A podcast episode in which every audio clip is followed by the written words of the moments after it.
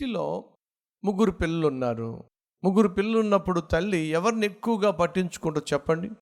ఆ ముగ్గురులో ఎవరికైనా అనారోగ్యం వచ్చిందనుకోండి ఎవరైనా బలహీనంగా ఉన్నారనుకోండి ఎవరికైనా దెబ్బ తగిలింది అనుకోండి ఆ తల్లి మనసంతా ఎక్కడ ఉండదు చెప్పండి. ఆ దెబ్బ తగిలినటువంటి ఆ పాప పైనో లేక కూతురు పైనో కొడుకు పైనో ఉంటుంది. అని చెప్పి మిగతా ఇద్దరిని ప్రేమించట్లేదా ఆమె? ఇద్దరినీ ప్రేమిస్తుంది. కానీ ఇప్పుడు తన ప్రత్యేక శ్రద్ధ ఎవరి మీద ఉంది? గాయపడినటువంటి బిడ్డ మీద ఉంది. అనారోగ్యంగా ఉన్నటువంటి బిడ్డ మీద ఉంది. అని చెప్పి ఆరోగ్యంగా ఉన్నటువంటి మిగతా ఇద్దరు బిడ్డలను నిర్లక్ష్యం చేస్తుందా? లేదు. ఇది అర్థం చేసుకోవాలి.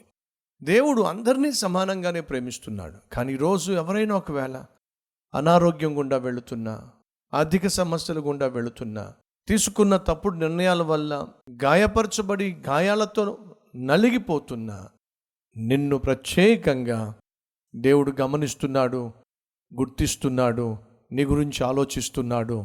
ఇది వాస్తవం. ఒక కొడుకు ఉద్యోగం ఉంది ఒక కొడుకు ఉద్యోగం లేదు. ఇప్పుడు తల్లి మనసంతా ఎవరి మీద ఉంటే చెప్పండి. తల్లి ఆలోచనలు ఎవరి మీద ఉంటాయి? ఇద్దరికీ వంట వండింది ఇద్దరికీ సమానంగానే వడ్డిస్తుంది కానీ తల్లి మనసంతా ఎవరి గురించి ఆలోచిస్తుంది? ఉద్యోగము? ఉన్నవాడి గురించే? ఉద్యోగము?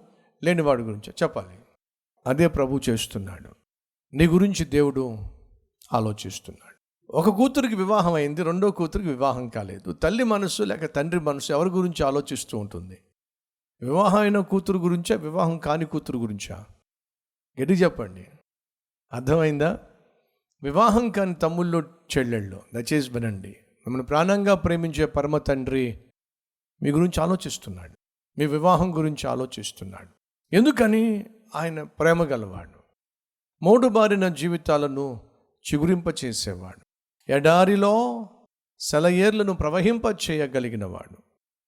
ఏకాంగులను సంసారులుగా చేయగలిగినవాడు.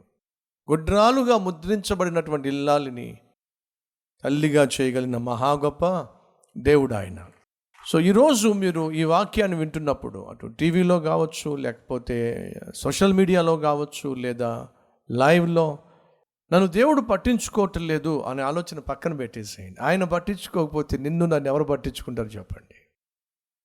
మళ్ళా చెప్తున్నా మన గురించి మన వ్యక్తిగత జీవితం గురించి తెలిసిన వాళ్ళు ఎవరైనా సరే తల్లి కావచ్చు చెల్లి కావచ్చు భార్య కావచ్చు భర్త కావచ్చు మన గురించి సమస్తము తెలిసిన వాళ్ళు ఎవరైనా సరే అడుగుతున్నా మనం నిజంగా ప్రేమించగలరంటారా?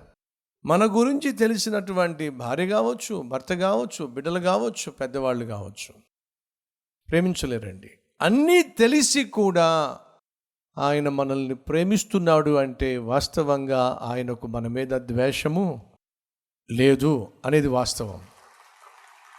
అదే సమయంలో ఆయన ప్రేమను ఆయన ఆప్యాయతను మనం ఆసరాగా తీసుకున్నట్లయితే ఖచ్చితంగా అభాసుపాలైపోతాం ఖచ్చితంగా ఆపదల్లో పడిపోతాం. ఖచ్చితంగా అడ్రస్ లేకుండా పోతాం. కాబట్టి ఆయన ప్రేమను మనం ఆసరాగా తీసుకోవడం ఆయన క్షమను అవకాశంగా తీసుకోవడం ఎప్పటికీ కూడా ఆశీర్వాదము కాదు.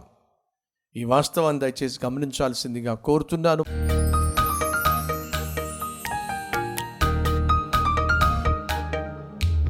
మహాపరిశుద్ధుడు అయిన ప్రేమ కలిగిన తండ్రి ఒక ఇంటిలో ఏ బిడ్డ అయితే బలహీనంగా ఉంటుందో ఉంటాడో ఆ బిడ్డ మీదే కదా తల్లి మనసంతా తండ్రి మనసంతా. ఏ కొడుకు అయితే ఏ కూతురు అయితే ఎగ్జామ్లో ఫెయిల్ అయిపోతుందో ఆ బిడ్డ మీదే కదా ప్రత్యేక శ్రద్ధ. అలాగే జీవితంలో ఓడిపోయినా చదువులో ఓడిపోయినా నాయన మరి ఏ విషయంలో ఓడిపోయినా ఓడిపోయిన మా మీదే కదా నాయన నీ శ్రద్ధంతా నీ మనస్సంతా ఈ వాస్తవాన్ని సత్యాన్ని గ్రహించి నువ్వు మమ్మల్ని బహుగా ప్రేమించే దేవుడు అని మూడు బారిన జీవితాలను పట్టించుకునే దేవుడు అని చిగురింపచేసే దేవుడు అని ఎడారిగా ఉన్న బ్రతుకును సెలయేరుగా మార్చే దేవుడు అని నాయనా ఎరిగి నిన్ను స్థుతిస్తున్నా మా బలహీనతలో బలాన్ని ఇవ్వండి మా గుణహీనతలో గుణాన్ని ఇవ్వండి మా బుద్ధిహీనతలో మాకు బుద్ధినివ్వండి. ప్రతి ఒక్కరిని రక్షించమని ఏసు నామం పేరట వేడుకుంటున్నాం తండ్రి. ఆమెన్.